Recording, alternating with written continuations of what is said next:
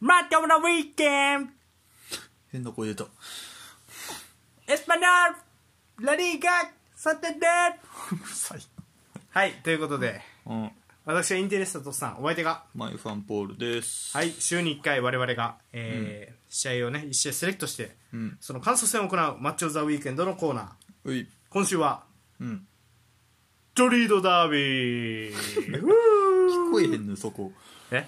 選手もそうやったけどマドリードダービーです。ういはい。えー、レアル・マドリードホーム、うんスタメンから発表してまいります。ういレアル・マドリード433、うんゴールキーパークルトワ、4バック、左からメンディ、アラバ、ミリトントントン、トントントントントン、トン。なおそしてうざ右、右がカルバール。うんはい。3センター、アンカーカゼミロ、左クロースの右モドリッチ。定番ねはい。そして前3枚、左から、えービニシウス・ジュニオール、ベンズマ、アセンシオ。うん一方のアトレティコ、442でしたね。そうねはい。ゴールキーパー、オブラック。うん4バック、左からエルモソ、コンドグビア、フェリペ、マルコス・ジョレンテ。うんそしてボランチ2枚デパウル・コケ左カラスコ、右コレア、うんそしてツートップクーニャそしてグリーズマンうんとなってましたそして結果うん2-0あレアル・マドリード勝利、うんはいスタッツはレアル・マドリードシュート数7あ枠内シュート3、えー、とアトリコ・マドリードはシュート数9枠内シュート6と、うーんはい、ボール支配率レアル・マドリード62アトレティコ・マドリード38となってました、はーいシュート数は意外とアトレティコとか多かったよなほんまやね。うーんっていうことでした。まあまあ、クルトワすごかったよね。クルトワすごかったねこの試合もう止め2点3点止めてたねん。ってことで、うんまあ、試合展開簡単に、まあ、得点のところだけ言いますと、まあ、結構、レアル・マドリードがボール、やっぱり持つ展開が多くて、うん普通に16分にね、すごかったな。すごかったねビニシウスからのベンゼマ。カウンター、うんえっ、と、ベンゼマ落として、アセンシオ、裏抜け、あの、右に流れてきたビニシウスに、うんスルーパス、ビニシウス、クロス、ボレー、ベンゼマ。完璧やったねボレーオブラクがもう全然あんな決められ方すんの俺あんまりうんなんかダービーとかでうんうんまあ逆やったとはいえねうん体の向きというか流れがそして後半うん57分にこれどんなんやったっけなアセンシオうーんえっ、とミリトンのうんふんわりボールクロースがはいはいはいはい頭でスラしてうん綺麗にでえっ、と交代で入ってたヨビッチセンターフォワードうんでビニシウスに落としてビニシウスはカットインからのスルーパスでアセンシオそうね、まあ、スルーというか横流した分うんアセンションやったねそしてそのままうんただねアトリコも終盤にねスアレスを入れて猛攻を見せたんですが、うんまあ、ゴールキーパーも含めたレアル・マドリードの守備陣をうん崩せてはいるんですが、クルトゴーワルがをね決められず、2-0となりましたうんいやーうんベンゼマがすごかったねやっぱりあれはちょっとレアルの話からしますそうねてかまあレアルの話になるっすよねうんビニッシウス2アシストはいいやーちょっとすごいすごなってきてるなだんだんだんだん見るたびにうんあのーうん外に張ってるビニシウスどうなんみたいな話をよくしてたよ、してたしてた謝るまうず、んそうね謝りた いねこれはうんめっちゃ怒ったなよかったなやっぱカウンターが恐ろしいねやっぱりうんカウンターのポゼッションもそんなわ結果には結びついてなんか悪くなかったなうんなんかビニシウスのあの使い方ねそうねまああ張ってる時もあったけどうん、中入ってうん、な張ってから中入るって感じかうんうんしっかりスペースあるから生きてくる、うんうんうんいやちょっと今シーズンほんま覚醒し始めてるよなうん恐ろしいわあとなんかでも前半はアセンシオとベンゼマのゼロトップみたいな感じで2人とも結構自由に動きながらもバランス取れてるみたいなそうねなんか左にめっちゃ寄ってたイメージがあったなモドリッチも出てくるし左に寄ってみうたいんうな、んうんやっぱベニシウス起点が多かったのかなやっぱりそうね、んそれが狙いというかまあそうなるわなって感じよねうんそうな選手結構自由に動いてたなうんう、んうん、なんかこうなんやろプレスに行ってもこうなんていうのギリギリで握られるというかやっぱギリギリでうん握られんねんけどそのギリギリでボール持ってる方も出してるはずないけどそれがキリに繋がってるからファウルになるとかやっぱそこもそうやしやっぱモドリッチがすごかったそねうこの試合いつにいつもに増してすごかった気がちょする謝ろうやっぱりあの、うんせ前回さうんレアル見た時俺らはさクロースカゼミロモドリッチもはういそろそろみたいな話してたよ、うん謝ろうよ謝るこれは大変申し訳ございませんいでしたやすいませんですしいませんでした本当に舐めてました俺俺はたいやほんやっぱ3連覇したしてる人らやねんからお前そんなこと言っちゃいけない よあの俺が一番恐ろしさを感じたのは後半の中盤ぐらいでうんジョアン・フェリックスをうんアトレティコが入れてんねんうんちょピンピンしてるそうでまあまあまあそそれは良かったっていう話は後でするんやけどうんそのボールを運ぶ運び続けて走り続けたうんあのーモドリッチがジョアン・フェリックスとワンオンワン勝負しはいてデはいはィいフェンス側で普通に勝ってたっていうのが完全に体入れてそう綺麗に取ってた取った時あったよな怖いわーマジでいやモドリッチさんはプレミアリーグに、ーうんまあ、スパーズ出身じゃないですかそうねそうプレミアリーグフィジカルなリーグであなた体ちっちゃいですけどどうですかって言われたら、うんいやクロアチアに比べたら全然ってお言ったらしいよおークロアチアもすごいんやななんかあるんやろねやっぱねあー確かにえぐいありそうよ、ね、えぐい体のやつ多いもんクロアチアの選手確かにあの体もえぐいけどフィジカルコンタクトを嫌がらない選手がは多いいよはね、いはい確かにその体の強さどうこうよりも当てることに何とも思わないそうそうそう、あうん当てられること前提でプレーできるというかコマッチとかもちょっとその気あるやんはいはいはいなんかそうねあ運んあでマるンジしュキッチとかもうんそうペリシッチとかもそうよねなんかなんていうか確かにレビッチもそうかレビッチもそうそうだなああレビッチなんかめちゃくちゃ強そうやもんなちょっと魂を感じるうん以上って感じかなあとはなんかクルトワイグうんアセンシオってさうん意外とフリーランニング速いよね縦に走らしたら速くなあー普い通に走ったら速い速いよなそう、なんかミラーを思い出すよねああシュートもうまいしなんていうかうんアセンシオはなんかミラーっぽいというかうん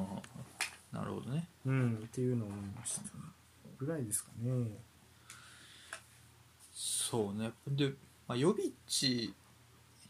やっぱりヨビッチベンゼマと比べてしまうとやっまあぱそりりゃなちょっうとん物足りん感が出てしまうよねそうでもや出るけど、うん控えにあれがいそうやなまあねそうそう予備地ねいるのはすごいうね、んぐらいですかでもなんやろあとなんかさうん後半から右サイドをバランスよく使うようになってんけど、うん普通にカルバハルモドリッチアセンシオで攻めてもえぐかったんあー何回かあったやんとかあとカルバハルにサイドチェンジしてからうん、とかもそうねでそのサイドチェンジのもう精度がやっぱモドリッチえげつないようなえぐえぐいしかもあのワンタッチとかであれやるやんうんなんやろ精度って言ってもその届くかどうかとかじゃなくて、はいもうディティールよねそう利届くき足のうんトラップしやすいところにボールを届けられてるっていう、まあ、こんなこと言ったら陳腐な表現になんねんけどそれが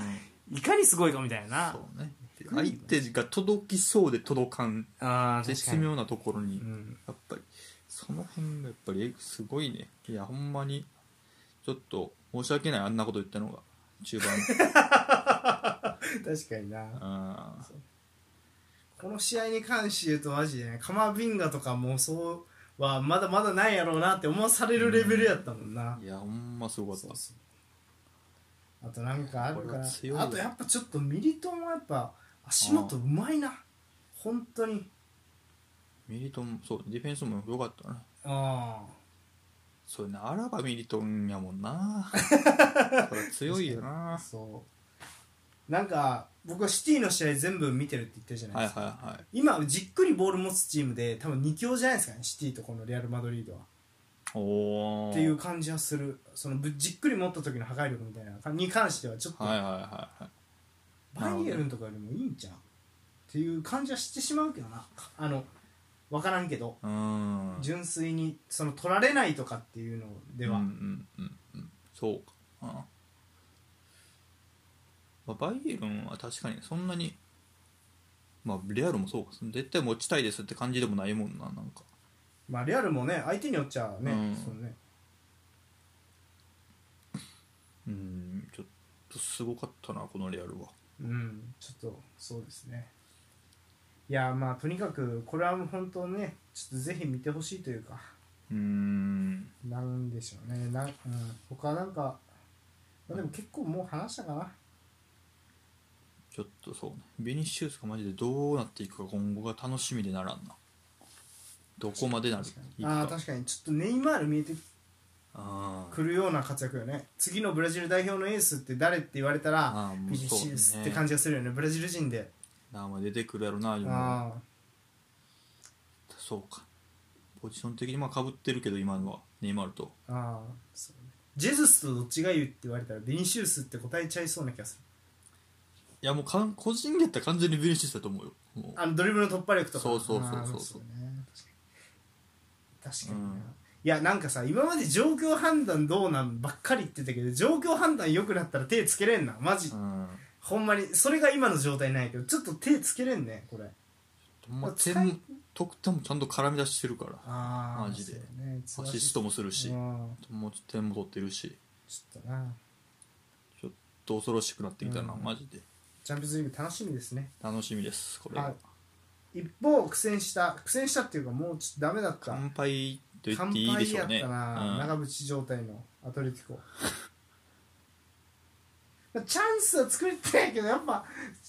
こうやっぱチャンス作れたよねでもあのなんて終盤とかはねサイド攻撃とか、そうねうんセットプレーとかもさ、うんことごとく来るとはみたいなところあってあったなだからちょっと攻め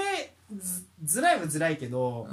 う、んなんでしょうね余裕にどうやったんやろうとは思うけど他に策があんのかねこのレアルに対してどうすりゃええねんって言われたらなそうはなちょっあーとうんなんやろうなすごいうん、そうですねけ怪我明けで、うん、ベンチスタートだったなクーニャって多分ポストマンなんやけどうんうんうんうん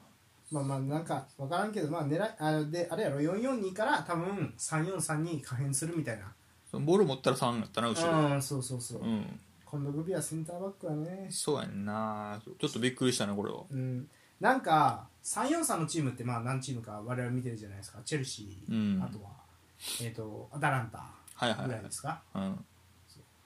まあ、で去年のシティも、まあ、それに近いようなことやってるね去年のシティねうんうんうんなんかまあス福ト岡残してそうそうとか、うんそうそうやってたじゃないですか左ディアス真ん中ストーンズ右ウォーカーとかうんうん違うか分からんけどうんやってたようんなんかそういうチームに比べると3バックがうんこう相手引きつけて前にパスをつないであげるみたいなプレーがなかったかなと思う自分で運んはいはいで相手を、あーあーあーそう引あき寄せてーはいはいからパスを配球してあげるみたいな、うんエルモソトっていうのがあんまりあんまりっていうかなかったかなって思うまあ3バックって結構イタリア多いやんかうんで例えばバストーニなんかもうめちゃくちゃ上がるやん、インテルやったら、うんとか、まあ、トロイとかさうんあれぐらいやるしまあねもちろんチェルシーもねチャロバーだったりユーディガーだったりとか、ああやってドリブルでうんスペース空いてたらもう運んで相手一人引きつけてから前につけてあげるみたいな、うんそういうプレーあんまなかったなっていううん印象だったかな、そうやなうんあとはそうねそんな感じかな、うんグリズマンおったって書いてそあうグリズマンほとんど触れてなかったるな ねそうねうんデパールもダメやったないい選手なんやけどな確かに俺あんまりそのいい時期を見てないも知らんからそうだよね分からんねんけど、うんこの試合も確かにそんなにうん何ができてたかなってそういうのそうやはねあったなダメやったね、うんであイタリアおったんやへあそうそうそうウディネーゼの王者でしたよえー、そうだからあのうんそうねそうなんもっとできるもっとできるっていうかすごかったもんマジでほんまにすごかったんやなんこのポジションの選手なえっ、とね5やからねインサイドハーフって感じインサイドハーフで王様やってきた感じもう一ちょい前で使ってあげた方がって感じかいや多分違うと思うあーもうやり方みたいなとこやと思ううーんそうだからあれブルーノ・フェルナンデス問題と一緒なの本当に自由にやらしてもらったらバカみたいに輝くんやけどあーこういうふうにちょっと枠にはめられるとダメなんかもしれんなみたいな選手なんかもしれんってちょっなるとほど思った、うんうんうんうんそういうことね、うんただね一人いましたねジョアン・フェリックスよかったね鬼でしたな一後半人出だてきけ出てきたけどよう受け入れてたしそうね受けて裏出してねさばいてたし、うあんそうグリーズマン怪我あるみたいね後ー半あーそうなんや頭かあら突れっ込んだけどあー、うん、この試合にかけてはヨアン・フェリックスの方が良かったなああーレマーも良かったかなこれはあこれも後半からでいい確かうんにカラスコも、うんそうやね俺たちの知ってるカラスコではなかったよな、うんあんまカウンターっていう場面もなかったよなあんまりそうですねもう今シーズンえ昨シーズンからねもう3バックに挑戦してどっちかっていうとね、もうやから言ったらインテルとか今のねコンテみたいなうんうんスタイルというか、なんていうのかなチェルシーみたいなスタイルというか、うん3バックでボールを持つみたいな3バックを生かしてボールを持ちたいみたいなうんうんうんそうだな形になるでもでもジョレンティもまだ右で使ってたけどはいこれはあれですかルイス・エンリケリスペクトなのか 何なのか分からんけどね代表でやってたまあ、代表でもやってるね、うんあとウィングバックのポジションに、まあ、マルコス・ジョレンテまあまあ大外に使えていいってことなんやろねうん、あ使いまあ使いたいんかな人がおらんのかわからんねんけど俺はうん、なんか本来だ中で結構なんかガッといった選手ねいや結構どこでもできるからこそ悩ましいみたいなところあうる、んそうなんかなんやろどこでもできるからこそ悩ましいんかなどうなんやろねもしかしたらこれはあれかもしれんなあのキエーザが起用法難しいのと似てるんかもしれんうん中もできるけど外もできんだよねみたいななんかさクワドラードを外に晴らすのはそれまがあ最適、鉄板やななぜなら中ができないからようんでももしクワドラードが中もできたらうーんってならへんみたいな状態がキエーザとか今のこのマルコス・アロンソな気がするんよジョレンテねあごめんマルコス・ジョレンテとかな気がするんよねあもうそういう選手なんかだからキエラはもう完全に外中心の俺はイメージあるなああ、うん、でジョレンテはなんか中インサイドハーフででそものうブレイクしたというかそうそうあとフォワードとかでも使わうんれそてうるやし、けのイメージやからうんなんかタイプは違うかなと思ってたけど、そういうタイプなんかなうんな中るほどはね外両方できるみたいなうんうんうんあれかもだから中やったらコレアの方がいいとかそういうことうなの、んそうねコレアがだけど中入っていって常連って上がってみたいな感そうだよねじだったけそどうそうジョレンテとコレアの関係性でこうセンターバックを釣り出してっていうのをう見んてうたけど、んなんかすごかったのがやっぱりちょセンターバック釣り出されたらちゃんと風見ろなりモドリッチなりがディフェンスラインまで落ちたりとか、うん結構うねそういうのはやっぱりアンチェロッティって感じがしたあのさんまり動くもんなまだまだ結局レアルのああ確かにね終盤3まで確かうんスカウンうんそうやなちょっといいところが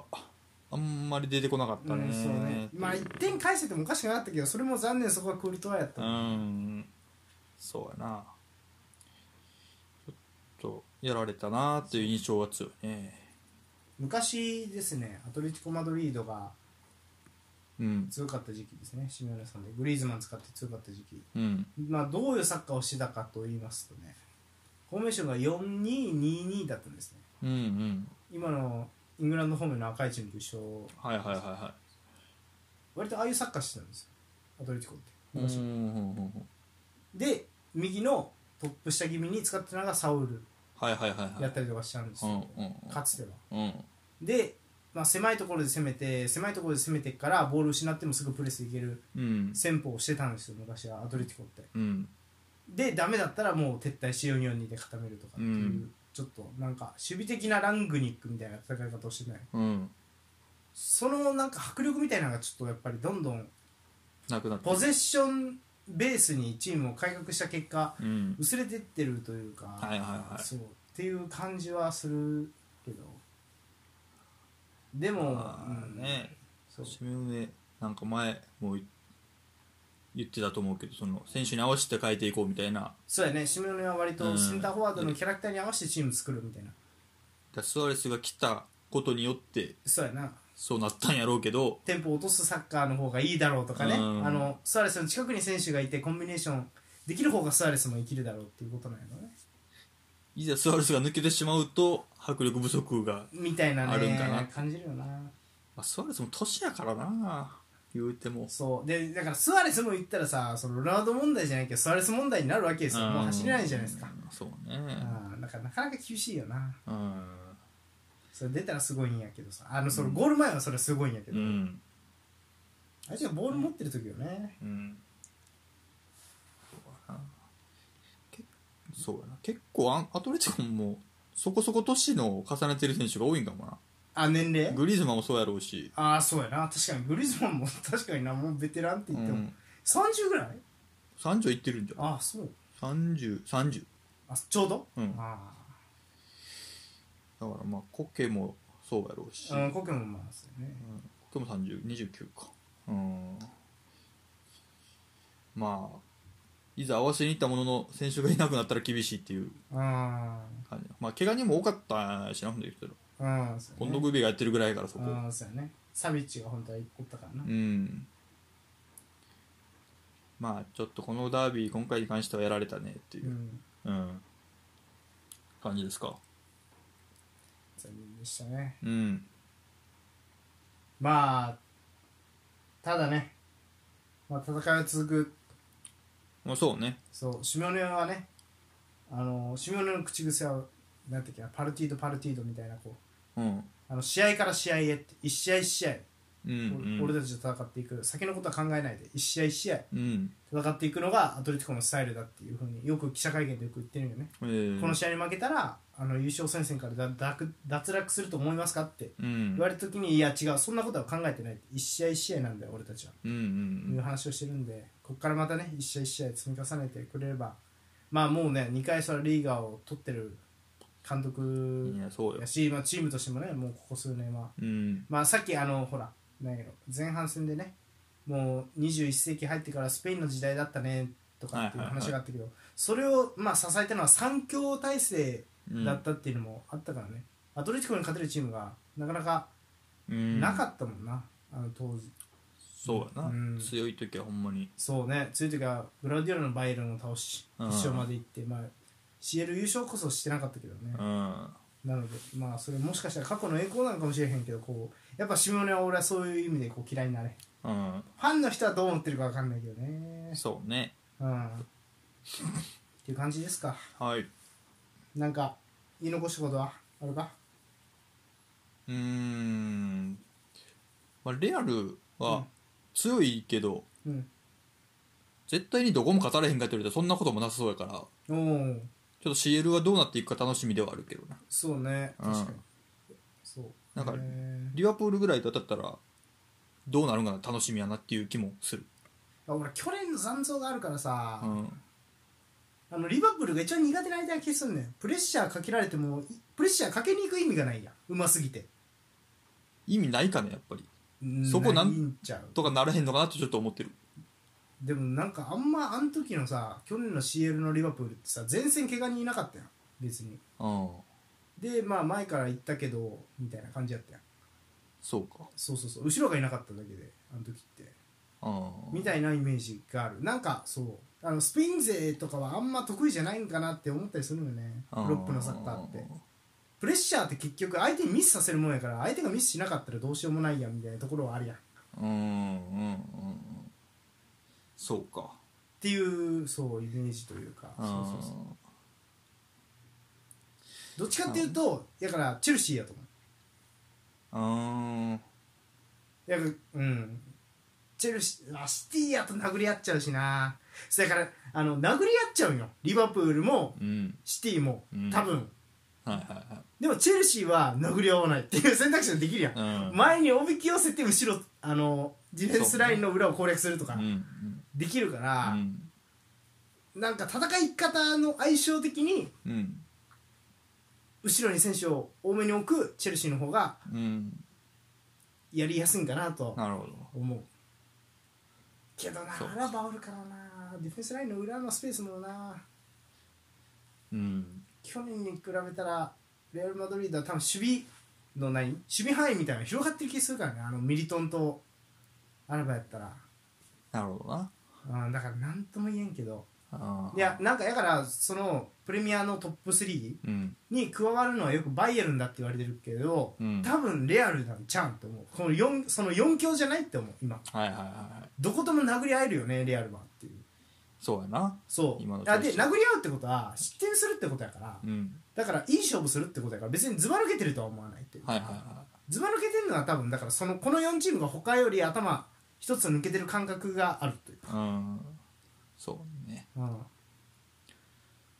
そうレアル・マドリードがあの頭一つ全体から頭一つ抜けてる感じはしないそれはもちろん、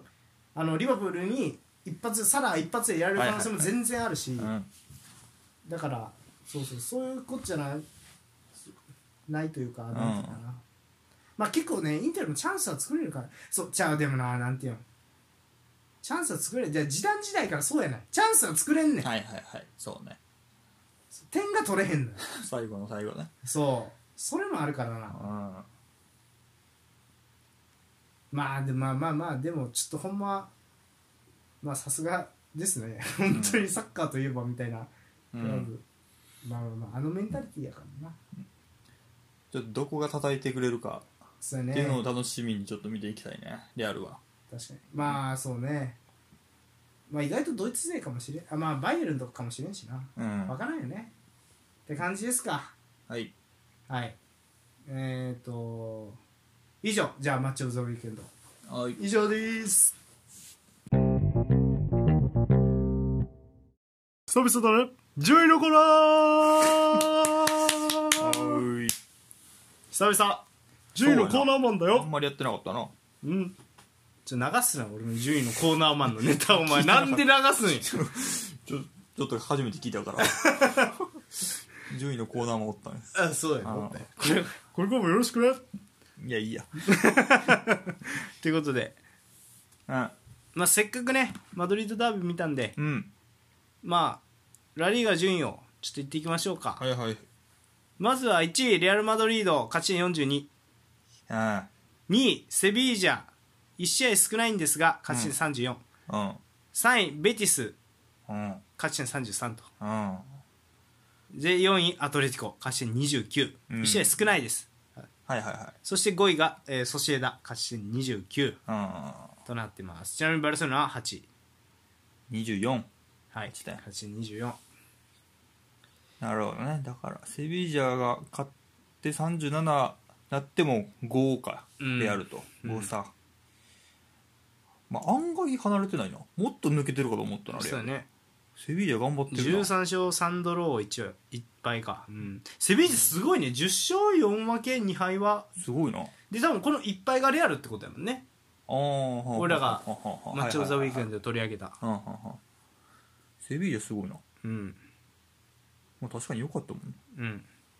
んはいはいはいでベティスベティスここに来んのやっていう感じやなあんうん全然知らんけど、俺クラブ規模的にここにおるやんみたいなまあベティスはねペジグリーニさんがいいですね頑張ってるんでしょうね、ペリグリーにみんな大好きどうなんやろうねでもなんかうんちょっとやっぱり一強かと思いきややっぱりセビージャといいねベティスといいいいチームあるぞっていうことなんでしょうねうんこういうチーム出てきた方が面白いよなやっぱうり、ん確かにベティスねベティスはちなみにフェキルとかいますねフェキルはあ、おったねフェキルねとかねまあまあまああブラボーった今キーパーのうんクラウディオ・ブラボあそう今そうなんやーあいつやんねこのクラウディオ・ブラボーってそうやんねへえ今ベティスいるんやバルサオってシティ行ったうんへえミランダあ違うよな違うミランダやねうんうんまあまあまあでも有名なところで言うとねあの永遠の大物ウィリアン・カルバーリョさんもいます、うんああウィリアンカラバルそうかうん、あとはまあベジェリンあベジェリン・ベティス行ったんかそううそうそうあとカナレスとかえちょっと見たくなってきたもしあれやったらん前の選手は前はやからフフェキルェキルとかかなうんそうかベジェリンかうんそうですよはんはんはんなるほどちょっと興味が湧いてきまきましたかポールさん切るかなそうねもうこんなこんな位置におるからな、普通に強いやろうしバルトラおるやんバルトラってあのバルトあラれのバルトラドイツのバルサーからドルトムント行ったそうやんねドイツおったよね、へえカナレスは結構ね若手で有名な、うんあのスペイン人選手でねあとこれグアドラードってあれじゃんメキシコのやつじゃんもう30やとかなりですえ嘘もう 30?、うんえ俺の知ってるカナレスじゃないそれとも、ね、タイムスリップしてるかどっちかやないやまあおうずっとスペインにおるなはあそバレンシアソシエダベティスマジかあれテイジョってあれやん元あれ元バルサの30かもうえーまあねちょっとまあ見てみるのもいいかもしれないですねベティスね、うんまああの面白いサッカーしてるんやろねそうやろなペうんレグリーニうんはね、うんやっぱり面白いサッカーする人なんでうんっていう感じですかねちなみにバルサにこの前勝ってますね1-0でね、うん、おお、素晴らしいねなるほどうんベジェリも頑張ってるっていうことでねうんうんうんはいどこまで踏ん張れるかやなベティスうんいやーそうよね確かにどこまで踏ん張れるか楽しみですはいうん得点ランキングいってきますか、うい得点ランキング1位貫禄のベンゼマ13ゴールね2位ビニシウス・ジュニオール 10, 10点えうんそして3位ジョアンミ・ファンミファンミうんこベティス 10, 点こに来るんだよねはいでえっとアラベスのえっとジョゼウは8ゴールそして5位に、えーメンフィス・デパイ8ゴールとあおまあデパイかそうスアレスが、まあ、7ゴールで8うんオヤサバル、えー6ゴールで9レアルえーアセンシオ 5, 5ゴールか5ゴーえル、ー、アスインショ結構頑張ってんやな、うん出てるんやそうですね1位2位レアルやもんなもうベニシス10点取ってるやんえ10点取ってるちょ恐ろしいわやっぱりこれは本当にもうあれですねもうアザールさんアザールさんがねいやもう早めに出ていってどっかで頑張ってほしいわこうなるとあーまだまだできるよアザールと思ってるいやいかやらそういやそうよね、うんちょっと相手が悪いよなもう、うん、これベニシスこれから上がっ外す理由にならんもん何うも、ん何これから上がっていくビニシウスと、うんこれからキャリア晩期を迎えるうんアザールやと、うんいやどこがいいんやろうねアザールもう入荷するでええよ、あー確かにうんそうねベイルかアザールが行ってほしい俺は入荷 するあー確かに両方両両方行ったらいいやんだから利き足違うんやから両方なんとかなるかよ利き足いやそれはツートップツートップちょっとハウに扱いきれるのかいやでもあれやな確かになちょっと厳しいね確かにうんベールなんいやでもよくはねえかスパーズでもいいいとは言い切れんか今いや、なんていうのかな、あの、ベイルが昨シーズンさ、スパあーーはいズ、はいおったやん、一緒うんにレンタルで。まあそんなに良くなかったかなめっちゃいいとは言い難かったうよね。んでもだからどっちから行ってどっちか王様でちょっと頑張ってほしいあーそう思ってる俺はもったいない。うあーん確かにね。うんいや、全然予想してなかった。ちょっとこれ、さっき話してもよかったんやけどう、んごめん、あの、ラリーガの、うんまあ、有望な若手選手というか、うん俺はもうアンス・ファティがズバ抜けてると思ってたよね。はいはいは追いつけるのはもうジャン・フェリックスぐらいかなって思ってた。いうんもともと。俺両方とも結構昔かうらんよく言ってたよ。好き好きみたいなう。んで、ビニシウスは、うんまあその頭枠やろみたいなイほら俺メージやったそうそうそう的な感じやろって思ってたよああれ見せられるともうネイマール見えてきたな本当にーいやちょっとだからムワッペハーランドに割り込めるかどうかぐらいまで来てんあーじゃんそうよね確かに次の世代そうそうそうそううんちょうん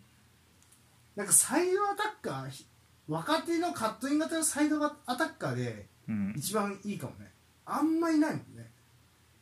そうやなちょっと若手が最近あんま若手でさうん活躍してるセカンドアタッカーみたいなそのサイドアタッカーでみたいうんな、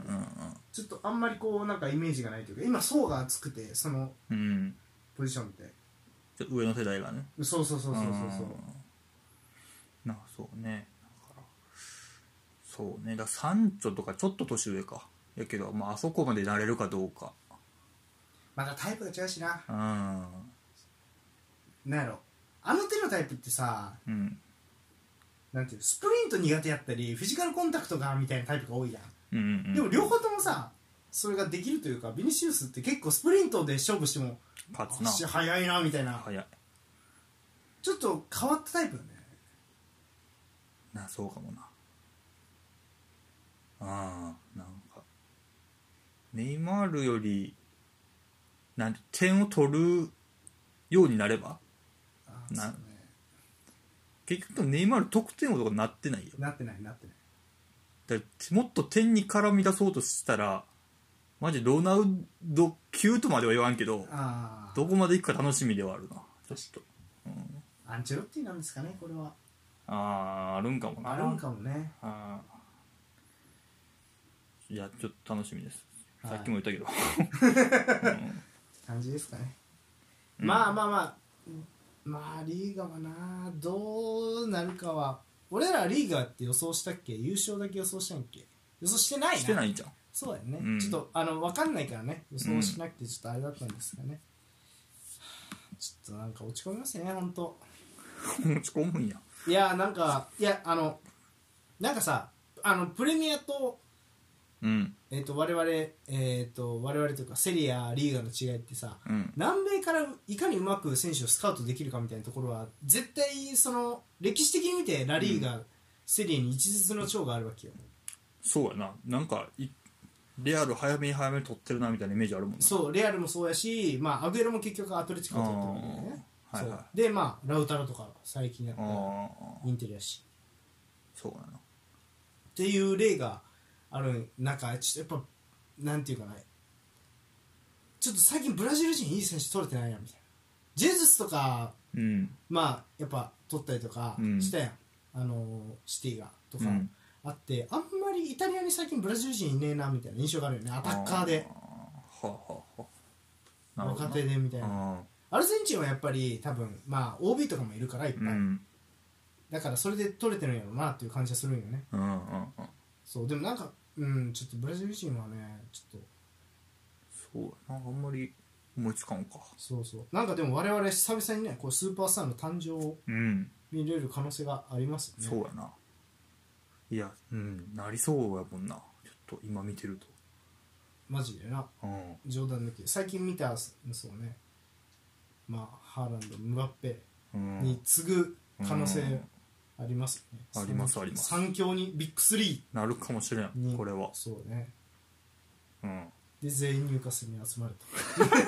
と違う いや来る可能性大は変いやパリ・サンジェルマンより参上よそれはもう 厳しいよって感じですかねまあねリーガの話もうちょっと、うんしてもいいけどまあうんやっぱバルサの話になっちゃうかなうんやっぱちょっとシャビはやっぱりあれかもしれんな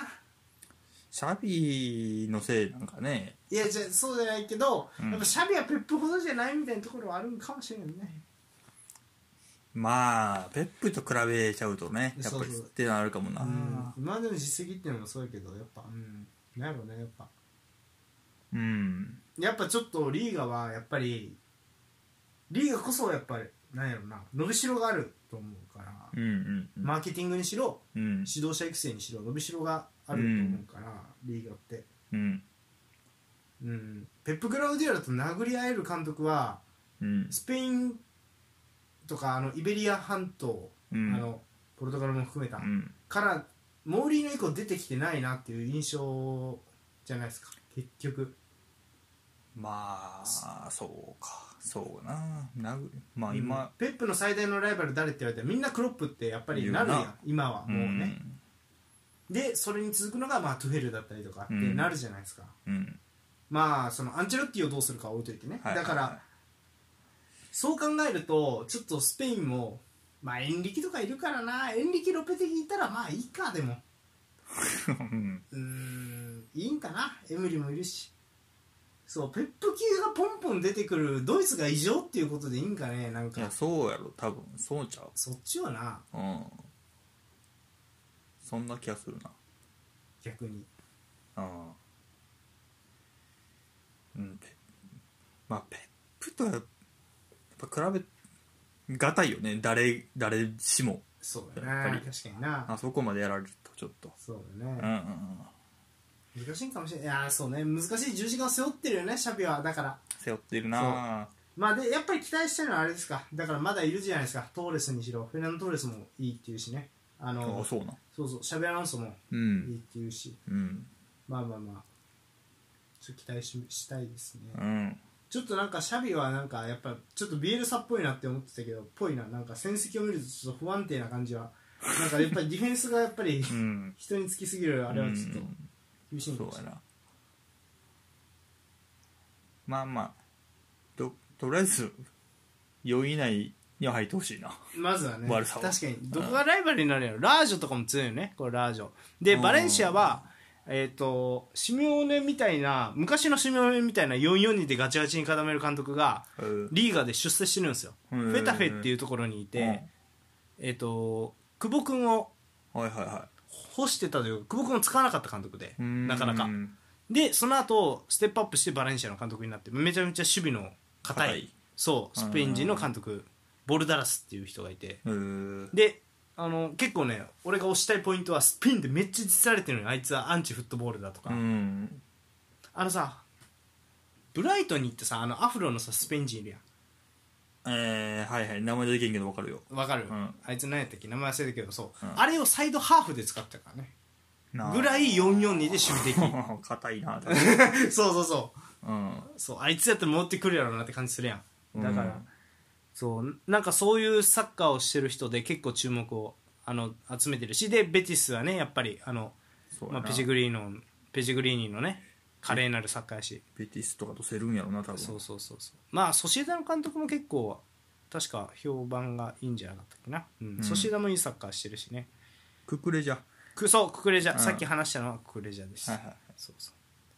まあまあそうねソシエダも面白いね親サバルもいるしうんまあ俺がずっと推し続けてるイサクもねはいはいはいいるしねスウェーデンスウェーデンのそううん天才イサクも、まあなんであのちょっと今ねその三強状態がちょっと崩れつつあるんですが、うん逆に言うとねここは見どころというかうんどこが打倒レアルを果たすかというよりはまあチャンピオンズリーグ争いが面白くなるよリーガは今年はそうっぽいねそうそうそううんなんでそこに注目しながらね、はいリーガはちょっとおいちょっともうちょっと中堅チームもね、うん見ていきましょうかはいはい以上10位のコーナーうそーいら んなすっといけその次10位のコーナー、はいパーツ2うんブンですブンデスも見てないねブンブンですですブンですもう言いたいだけはいブンですうん順位いっていきますはい1位バイロン・ムーヘンうん勝ち点40うん2位ドルトムントうん勝ち点34 3位バイロン・レバークーゼン勝ち点28位、うんここに大きな差がそして4位ですようんフォッヘンハイムおお勝ち点27そして5位がフライブルクーうん勝ち点24となってます有名なところで言うと何かあるドライブ力26やなうんあごめん26まあどこだライプツィヒが今年あんまりかそうですね9位です9ね位ただテデスコが来ましたんでどうなるああスリーバック単独あったねそうそうそオルフスブルグもあんまりやな、11ううん、うんそんな感じか、うんどおいあおいお前忘れてる、忘れてるぞ4位のホッフェンハイムの話をお前何回も言ってるやろセバスチアン・ヘーネスっていうドイツ人監督がうんうドイんツ人監督特集で言ったでしょうが一人すごい華麗なる経歴のやつがいるっておうそれ監督してるのがホッフェンハイムでここまで上がってきたんですよホッフェンハイムがやるやんじりじりと力をつけてえずっとその監督そううん23年三うん俺が見る限り3シーズンぐらいかなナグリさんの後からその人なんじゃなかったっけいやうんどうやったか忘れたけど素晴らしいですよ普通にライプスヒムも勝ってるしねうんそうレバークーゼンとは引き分けやったけど、まあ、フランクフルトとかにも勝って結構ね打ち合う面白いサッカーしてるんでホッフェンハイム皆さうんんあとホッフェンハイムの監督セバスチャン・ヘイネスは来ます、ヘイネスヘイネスそうまあホッフェンハイムはね言うと結構ねシンプルに、うん、なんやろうな有名な選手はいないんやけどクラマリッチぐらいあお少しですかねそうそうあとはまあルディとかまあいるんやけどうんまあまあまあ面白いんで皆さんぜひ見てくださいルーディねうんうーん打ち合いかまあ割とそうねあの3バック可変型の3バックと4バック使い分けながら相手によってまあで割とナーギルスマンとかに近いタイプかなうペんップ寄りというかうんっていう感じですかねそしてもう一つ驚きだったのがこのレバークーゼンおお10代のビルツ君という選手をねトップ下に置いて、名前を聞くね最近さらに、えー、とユーロ得点王のシックおおそしてまだいたのかお前ベララビお懐かしいなメララビあーオンとなかなかね結構多分フィジカルジョナタン・タワーとかもまだいる結構生き長い選手多いねうんうんうんっていう印象ですねレバークーゼンも上がってきてるレバークーゼン確かあれじゃなかったっけなスイス人監督じゃなかったっけなうんへー最近来ているという噂のお前スイス人やうんビルツくんねうんどんなかな全然まあまあ華麗なるトップ下って感じだけどねエジルタイプみたいな感じだけどねどっちかっていうとおーエジルとかなんやろわからんブラントとか綺麗なまあ虫原君とかそんな感じやまた組みつけてもらった、ういん、かにもトップしたうみたいなそうそうそうそうそう感じだなトップ下じゃなかったらやっぱ厳しいんかねそうなのっどうなんやろうねうんていうのちょっと思ってしまうね確かにね18かうん代表も入ってんのもうこれ入ってんじゃん確かうーにんまだ出てきたな確かにまあそういう選手はやっぱ見てて楽しいからなうんエジルとかもおおってなるもんなやっぱりエジルねううんんそういうクリエイティブな選手はいいよね得点王言ってっていいですかはい得点王1位ルワンドフスキー18ゴール すごい16もう18 16試合しかやってないんですマジか今年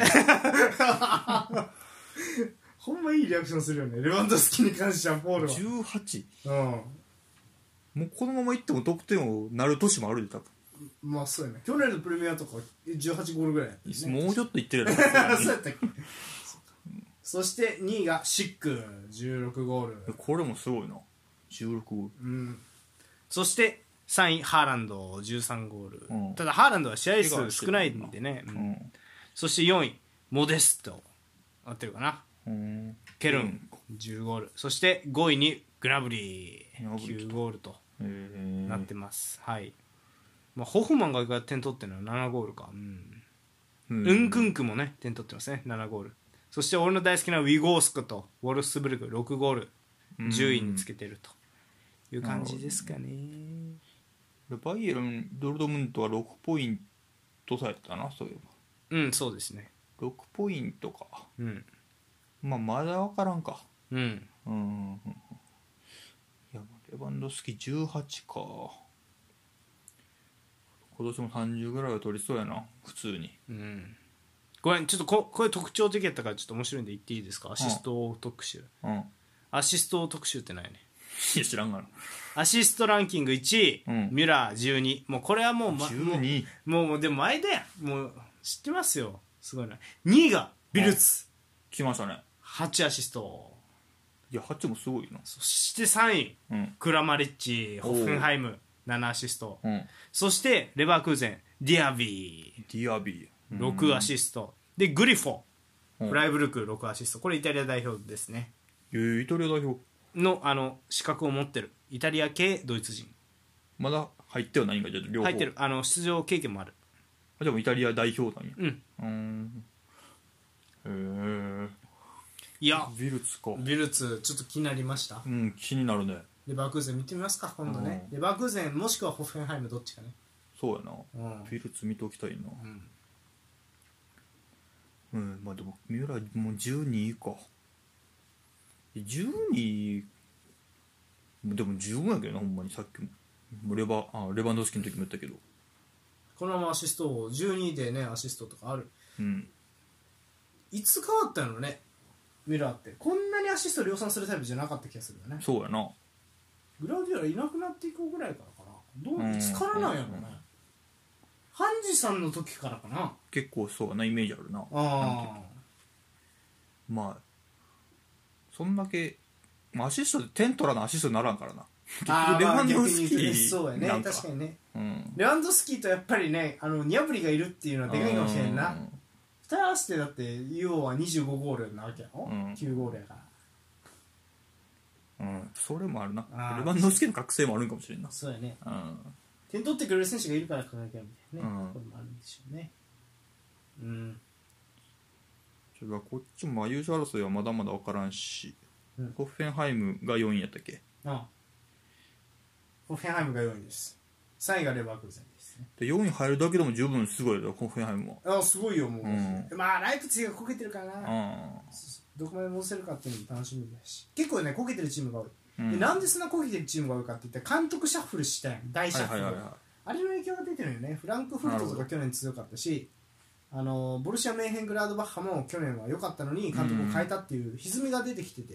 いなでるこほどこにね来てやっぱりそう上があのルヴァンクーゼンも監督変えたんじゃなかったっけな、うんでフォフェンハイムはずっと同じ監督で積み上げてきたものがあるんやと思う、うんうんなのでそれはあるやろ皆さん見ましょうねうんうんうんそうねレバークーゼンホッフェンハイムかちょっと注目はうんそうです今もうシーズンもねうん真ん中来て、もうそうだねほとんどもう真ん中だね17え16終わったんかそうだねあとド1イツは試合でも少ない半分からそうそうねって感じですかね、うんまあその戦術大国ドイツうんうんそこもねやっぱり、まあ、ドイツのチームからうん多分、まあまたそのなんやろうな監督が監督だったり、まあうん選手もね、はいはいそう引き抜かれてっうんていうことがあると思うんで注目しましょおいうはい以上ですかねうん10のコーナー以上どうでした久々にやってみてでまあ、この2つのリーグは多分今シーズン初やん取り上げるのリ10のコーナーだよね10のコーナーだしだからまあちょっと見たくなったよねそうねこんな感じかっていうのも見れたし、ん、うん、そうねやっぱりちょっとドイツさっき言った2つ気になるよな、うん、確かうん、あんまり見てないっていうのもあるからにうんちょっとビルツみたいなはいうんそうですね以上ですかはいはい以上10位のコーナーでした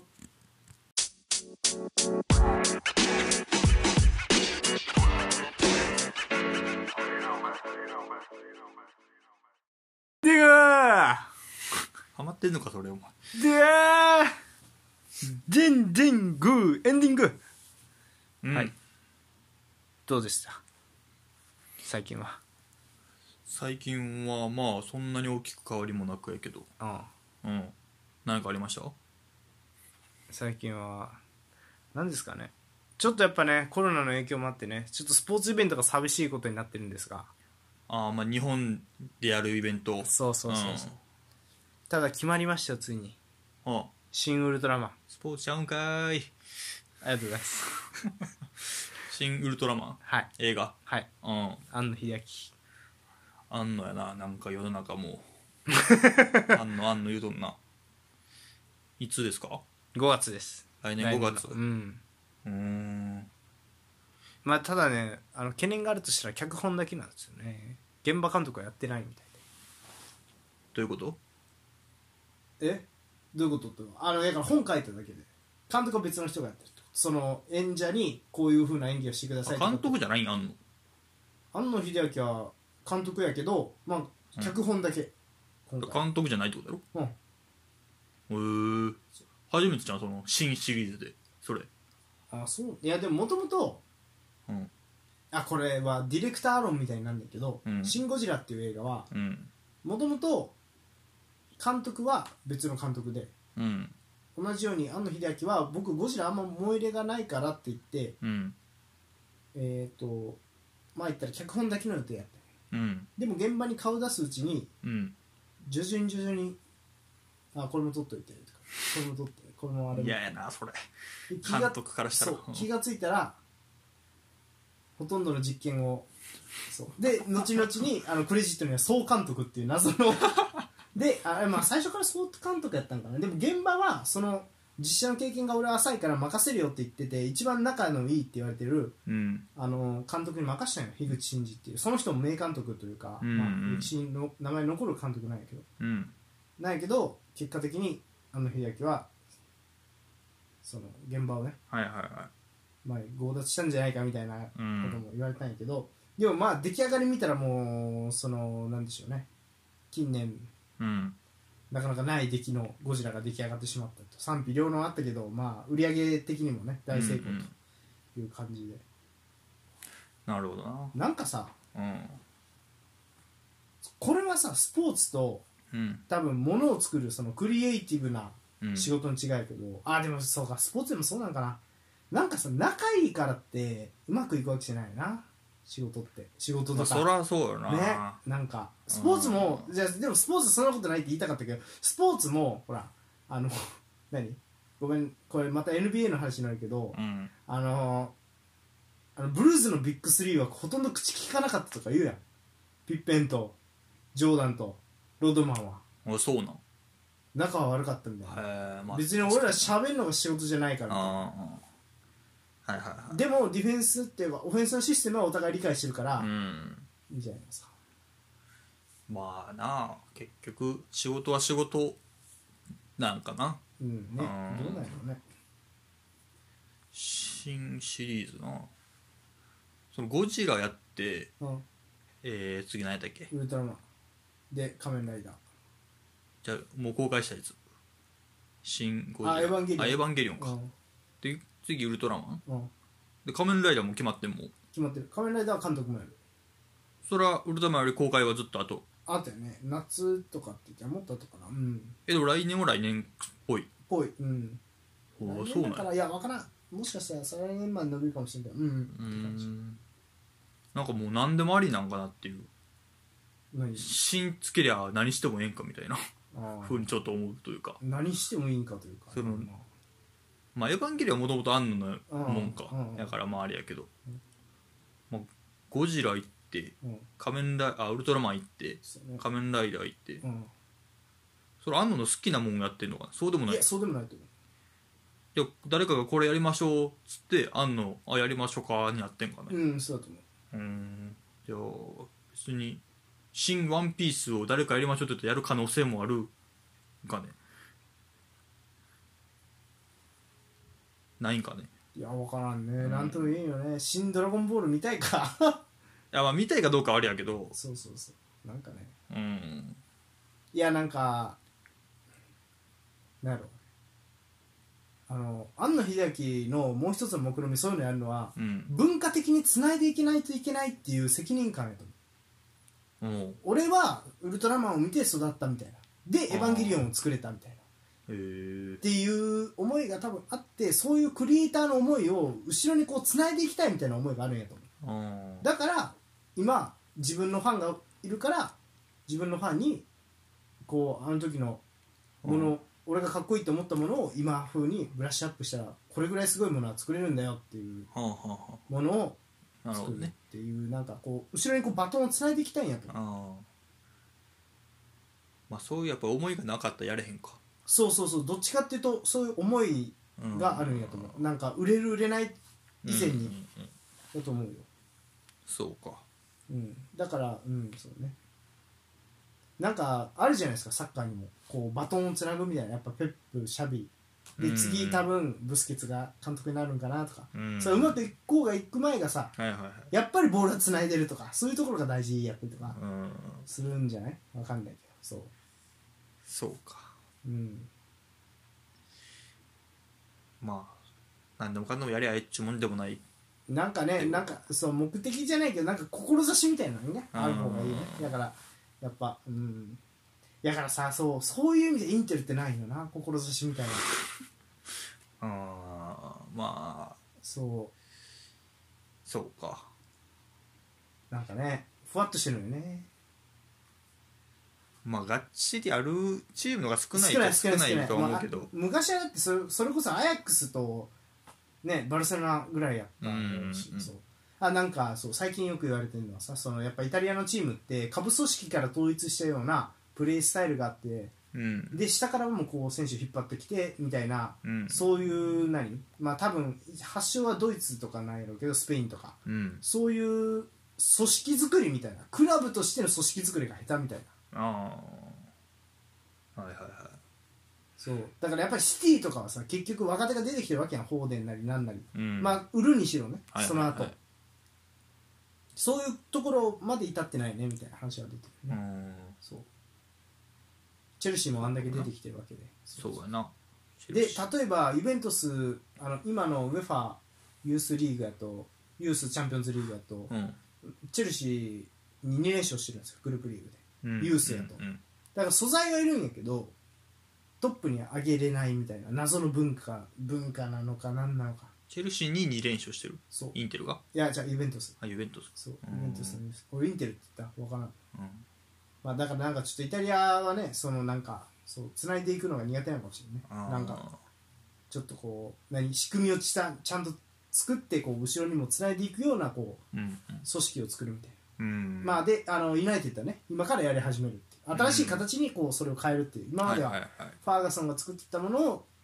継承しようとしたけど失敗して失敗してしまったけど、じゃあこうドイツの人からノウハウを借りて自分たちの形をこれから作っていこうっていううんなんかそういうなんでしょうね思いじゃないはいはいはいつないでいくみたいな大事なのかもしれない強引にまとめたけまあなんかあった方が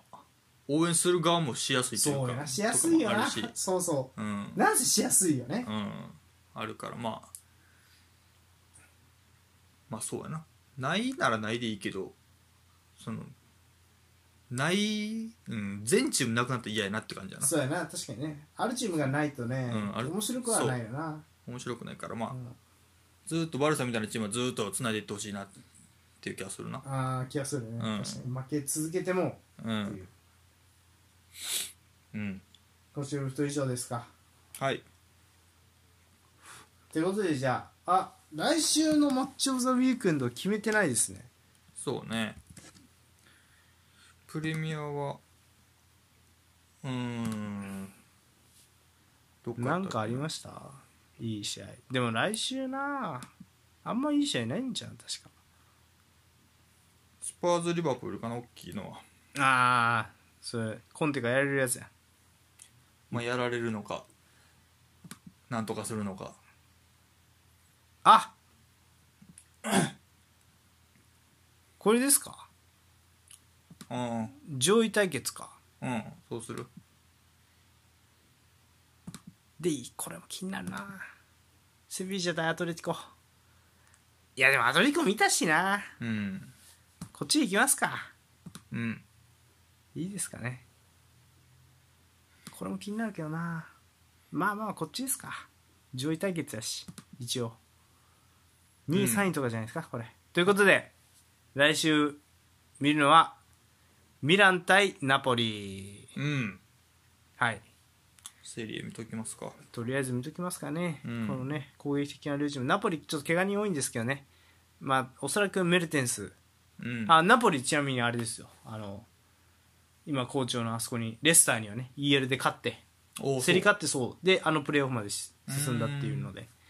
まあちょっと楽しみなんとミランはねちょっとこっからエンジンがかかってくるんやとしたらもうんうちょっと怖いなっていう感じですかねはいということで来週はミラン対ナポリを見ましょうはい料理が美味しい対決やねうんミラノ風パスタかナポリタンかみたいなすいませんでしたナポリタンかなじゃあ私はインテリストとっさんお相手がマイファンポールでしたた来週さよ